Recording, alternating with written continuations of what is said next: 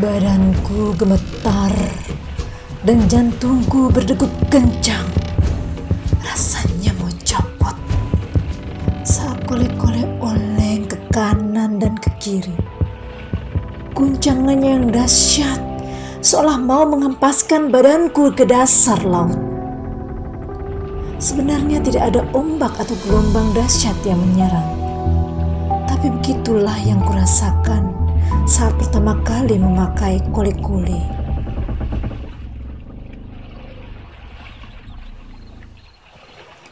Kole-kole adalah alat transportasi tradisional yang terbuat dari sebatang kayu utuh kurang lebih 4 meter. Bagian tengahnya dipahat seperti lesung penunggu padi. Melihat bentuk dan ukuran kole-kole ini, sebenarnya aku sudah merinding. Bagaimana tidak? Dari bentuknya saja tak menampakkan kekuatan, seperti layaknya perahu-perahu lain yang dilengkapi mesin tangguh seperti merek Johnson atau Yamaha yang mampu melaju kencang. Sementara kole-kole yang hanya muat untuk tiga orang ini hanya mengandalkan kekuatan manusia untuk mengayuhnya agar bisa melaju. Sungguh amat terpaksa aku menaiki kole-kole karena sudah tidak ada lagi perahu lain yang akan membawaku pulang dari Pulau Arar sore itu. Tenang saja, suster. Tidak apa-apa. Tidak ada ombak, Mo. Begitu kata bapak pendayung koli berusaha menenangkanku. Anak-anak yang mengantarku sampai di demarga yang dibuat dari batang manggi-manggi itu juga menghiburku. Mereka berteriak-teriak. Biasa sah, susah, tak apa-apa. Kamu biasa lebaran itu ke seberang. Mereka memberi penghiburan padaku dengan berteriak-teriak dari atas jembatan. Tetapi itu belum mampu membuatku tenang. Karena itu, doa Bapa kami dan salam Maria terus mengalir tiada henti dari bibirku demi menenangkan diri. Saking ketakutannya, aku tak sempat membalas lambaian tangan anak-anak yang dengan riang melepaskan kepergianku dengan berteriak, Dah, suster! Dah, suster! Aku hanya sempat membalas dengan senyum. Senyum yang tegang sekali. Dua, tiga menit melaju. Kole-kole mulai berjalan lamban sekali ke tempat yang lebih dalam. Air yang tadinya jernih dan bisa kulihat dasar air yang berpasir putih, sekarang nampak hijau kebiruan. Kole-kole maju, terus maju membelah laut dengan riak-riak buyih dari dayung yang dikayuh. Aneh, semakin menjauh dari bibir pantai, justru kole-kole ini menjadi semakin tenang, tidak terlalu bergoncang seperti pada saat awal. Hatiku pun mulai terasa tenang, tenang, dan tenang. Meskipun tak berani bergeser posisi sedikit pun. Ah, luar biasa. Keindahan alam sekeliling yang sangat menawan. Laut yang begitu tenang. Terlindung banyak sekali pulau-pulau kecil. Bertebaran mengelilingi daratan besar Papua. Bagian kepala burung. Menurut Bapak Pendayung, di sebelah kanan sana namanya Pulau Yeruser, Sekanun, dan Yevlio. Di belakang sana Pulau Panjang. Di sebelah kiri Pulau Anggrek, Pulau Karim, Pulau Kelapa, Pulau Senapan, dan masih banyak gerombolan pulau yang tak sempat diberi nama karena saking banyaknya. Juga tidak pernah mendapat perhatian manusia karena tidak berpenghuni. Paling-paling menjadi kerajaan burung-burung atau gerombolan besar paniki, kelawar, semacam itulah. Suara air dan angin laut yang tenang menimbulkan getar tersendiri yang tak mampu terucap dalam hati. Sehingga perjalanan sore itu mampu menciptakan keheningan di hati. Sementara Bapak pendayung kole-kole sibuk dengan dayungnya, aku tak bosan-bosan mengagumi indahnya laut yang tebar pesona sore itu.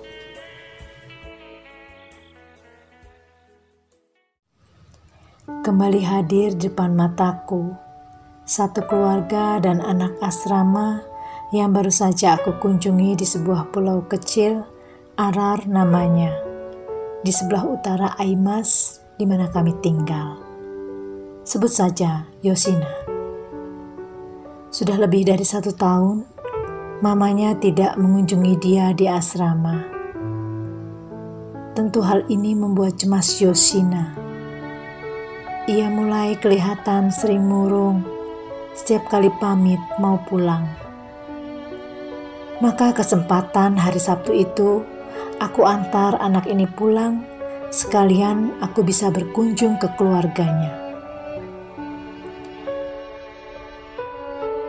Terbayang jelas di mataku ketika tadi siang kami baru turun dari perahu Adik-adik Yosina yang baru bermain-main, mandi-mandi di laut dengan sekelompok anak-anak lainnya, berlari-larian telanjang dan girang menyambut sang kakak tercinta.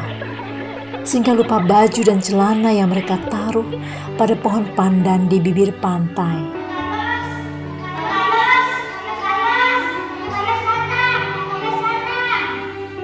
Tiga anak kecil-kecil berebut memeluk Yosina sampai ia terhuyung-huyung karena semua berebut bergelayut pada pundak Yos yang kecil itu.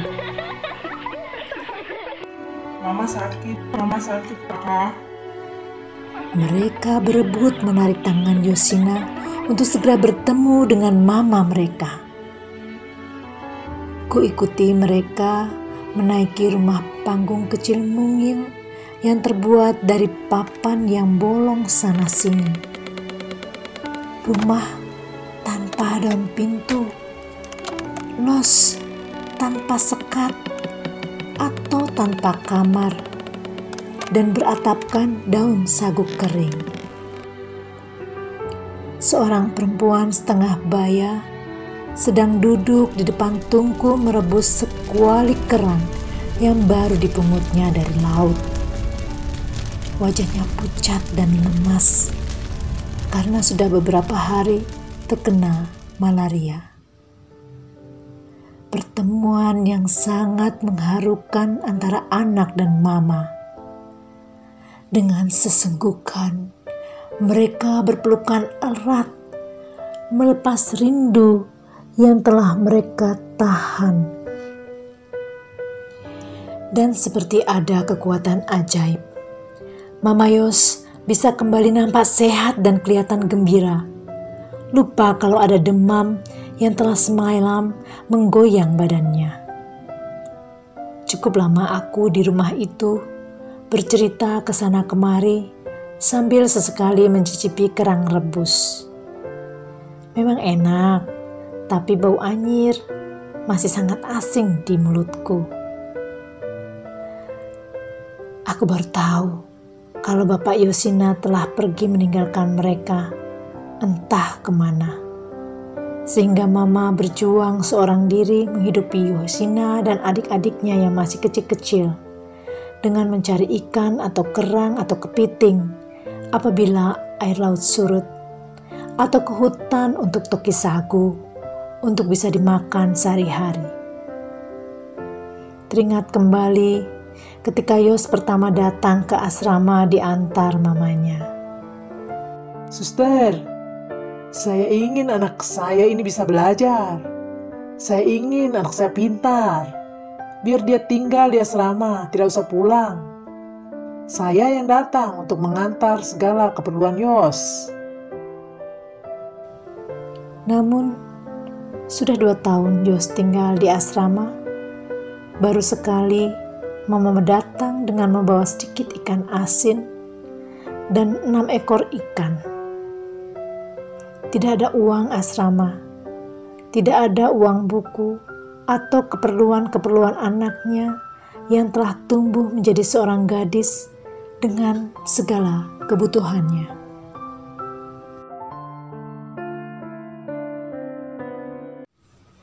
Ya, itulah situasi keluarga Yosina. Kini aku menyadari bukan hanya Yos yang seperti ini. Hampir semua anak yang tinggal bersama kami tidak pernah mendapat kunjungan dari orang tua. Banyak yang tidak mengirim uang untuk asrama, bahkan uang sekolah. Pada saat penerimaan awal masuk asrama, orang tua sudah berjanji bahwa akan mengirim uang makan dan keperluan-keperluan studi anak-anak mereka yang mereka titipkan pada kami. Maka, sebagai tanda kesediaan, dengan penuh kemantapan dan keyakinan, mereka menandatangani lembar-lembar peraturan asrama. Bahkan ada yang meminta dibukakan nomor rekening bank untuk anaknya. Tetapi pada perjalanan tidak ada sama sekali yang memenuhi janjinya. Satu, dua, tiga bulan masih oke, ada uang kiriman. Atau masih ada uang sisa dari sejak awal datang. Selanjutnya, terserah Anda. Mungkinkah begitu pemikiran mereka? Enak saja Memangnya yang punya anak siapa? Enak di kamu, gak enak di aku. Hmm, sebel. Begitulah sering kali aku menggerutu, mengomel dan jengkel. Dan tentu disertai dengan pusing kepala karena harus memutar otak untuk menemukan cara mencukupi kebutuhan dalam kondisi keuangan yang amat sangat terbatas.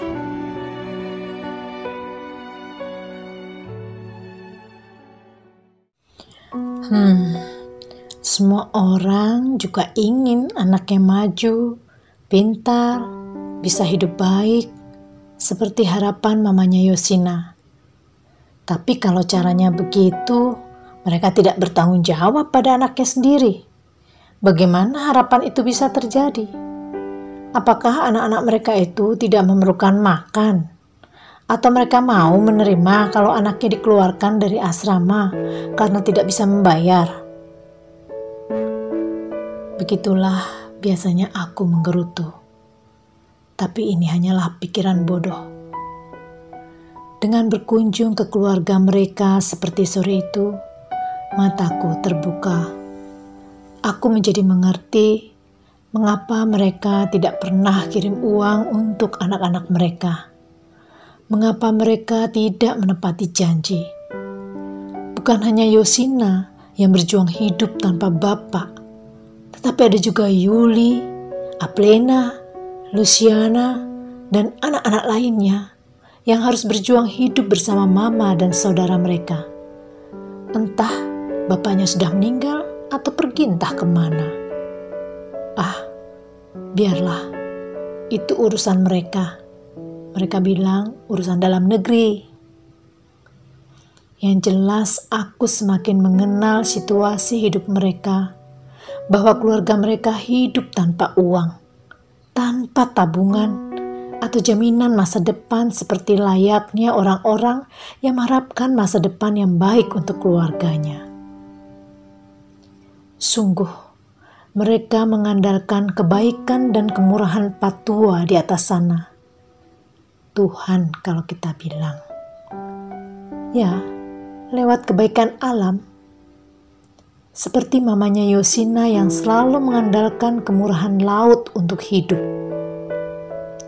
Sebagian besar anak-anak asrama itu berasal dari daerah Kebar, Sanopi, Ait Bogar, Ayata, Ayawasi, tempat-tempat terpencil di pedalaman daerah kepala burung Papua yang hanya bisa dijangkau dengan pesawat atau kalau terpaksa ya jalan kaki satu minggu atau lebih dari kota Sorong. Dan selebihnya lagi adalah anak-anak transmigrasi dari Flores, Jawa, dan anak-anak dari perantauan K yang rata-rata mempunyai masalah keluarga dan kesulitan-kesulitan hidup yang hampir sama. Anak-anak Papua dari pedalaman sebenarnya bukan orang miskin. Mereka memiliki tanah yang luas dan subur punya kebun pisang, keladi, kospi, kacang tanah, sayur, ayam, babi, tetapi semua hanya untuk konsumsi keluarga atau keperluan adat. Kenapa tidak dijual, lalu uangnya untuk biaya sekolah anak-anak mereka? Dijual ke mana? Di kampung pasti tidak ada orang yang mau membeli kasbi, pisang, sayur untuk sekedar makan. Kenapa tidak dibawa ke pasar atau ke kota? Eits, tunggu dulu. Tidak ada pasar. Ke kota. Untuk sampai ke kota, kami harus naik pesawat yang datangnya cuma dua minggu sekali. Itu pun tergantung cuaca. Dan kalau pesawat datang, kami harus baku kelahi untuk mendapatkan tiket pesawat. Mengapa harus berkelahi segala? Pemerintah memberi program terbang murah. Manokwari Kebar cukup bayar 80 ribu. Waktu tempuhnya kurang lebih satu jam. Tetapi pesawat hanya cukup untuk 9 orang. Padahal semua orang berkepentingan datang pergi untuk menggunakan satu-satunya alat transportasi itu. Dengan situasi macam itu, mana mungkin kami bisa membawa hasil panenan seperti buah-buahan, sayuran, ayam, atau babi dengan pesawat untuk bisa dijual ke kota. Jadi, meski tanah mereka luas dan subur, para keluarga yang tinggal di pedalaman tidak punya cukup uang.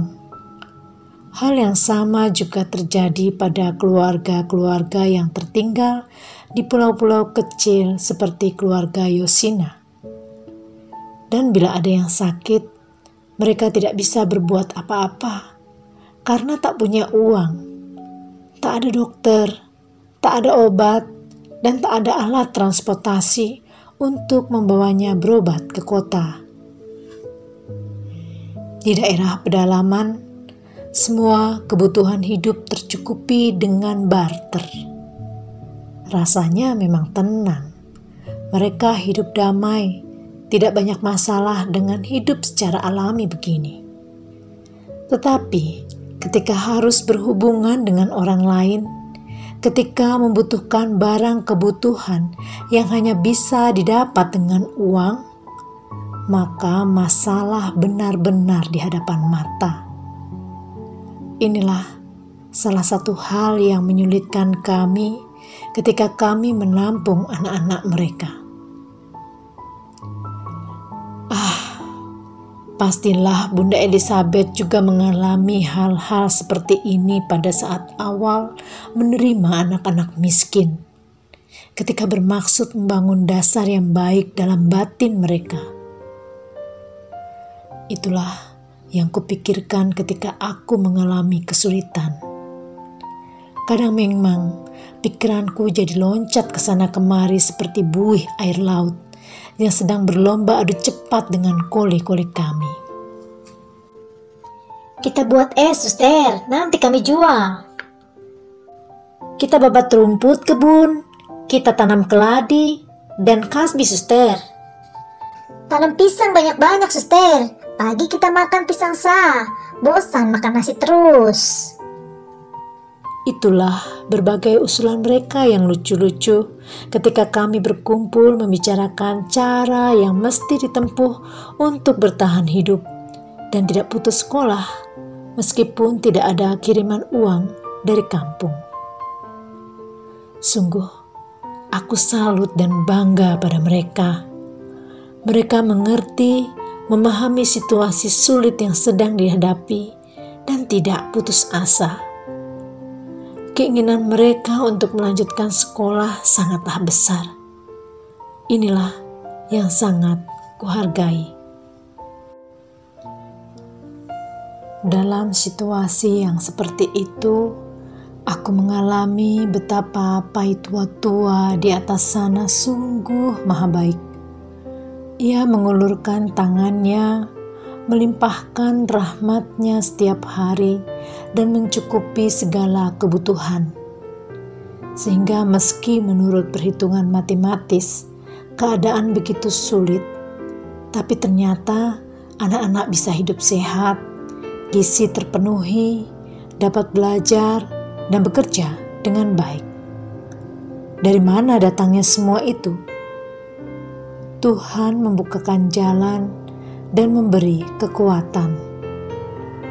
Peluh ini tak pernah berhenti mengalir. Pulang sekolah, kami istirahat sejenak, lalu berkebun. Di Papua, ini jam 3. Jam 4 sore, matahari masih sangat terik. Tetapi mereka tidak menghiraukannya tangan-tangan mereka terus bekerja keras. Dengan cekatan, mereka membakar rumput yang tumbuhnya lebih cepat dan lebih subur daripada tanaman sayur yang mereka tanam. Kadang-kadang badan ini terasa capek juga, dan kulit muka gosong dipanggang matahari. Tetapi biarlah, aku harus turut kerja keras bersama mereka lagi pula, panitua itu sungguh baik. Ia mengirimkan kepada kami orang-orang yang baik budi yang rela berbagi. Mereka turut memberi perhatian anak-anak asrama dengan mengirim bantuan dalam berbagai bentuk. Semakin hari, aku semakin menyadari bahwa paitua di atas sanalah yang sesungguhnya memelihara dan mencukupi hidup anak-anak itu dengan segala caranya. Dan aku, aku hanyalah salah satu alat yang saat ini dipakai dengan tinggal bersama mereka, menemani dan memberi semangat untuk terus maju demi mewujudkan harapan akan hidup yang lebih baik di masa datang. Ya, tidak perlu lagi menuding orang lain tak bertanggung jawab lah. Cari enaknya sendirilah. Tidak perhatian pada anak atau sebagainya. Karena rupanya justru situasi keluarga, situasi tempat asal yang membuat anak-anak ini lebih bersikap dewasa dan mandiri dibandingkan dengan anak-anak seusia mereka yang sesungguhnya situasi telah membentuk mereka untuk tidak takut pada kesulitan. Dan ternyata mengadakan kunjungan pada keluarga-keluarga itu memberi aku suatu pelajaran hati yang sangat bermakna bagiku. Terdengar dayung memecah air, berkecipak berirama sama bagaikan musik tambur yang mengundang ribuan ikan-ikan kecil warna-warni menari-nari, melompat-lompat mengikuti kole-kole ini. Di ujung barat sana, matahari mulai memancarkan kemilau keemasan di atas air. Siap menggantikan warna biru langit yang telah seharian mewarnai air laut. Pulau Arar tertinggal jauh di belakang bersama segala penghuni dan ritme kehidupan alaminya. Aku yakin Yosina tidak terkurung di dalamnya. Maju dan mau maju terus. Begitulah kulihat dari semangatnya. Ia seperti kuli-kuli kecil ini yang tidak takut tenggelam, tapi terus berjuang maju, bertolak ke tempat yang dalam. Aku tersenyum sembari mengingat semua anak-anak asrama yang berwajah cerah, secerah masa depan mereka. Hamparan daratan besar Papua megah berdiri di hadapanku, berselimutkan hutan bakau hijau lebat, berkilau disentuh sinar matahari sore, seakan menyambutku dengan mesra perjalanan yang membawa banyak penyadaran akan panggilanku sebagai suster CB yang saat ini mendampingi anak-anak asrama di Papua. Sebuah pembelajaran akan bela rasa dan pembelajaran hati untuk memahami dan menghargai setiap pribadi dengan segala situasinya. Pembelajaran bagi seorang hamba yang bekerja di ladang tuannya.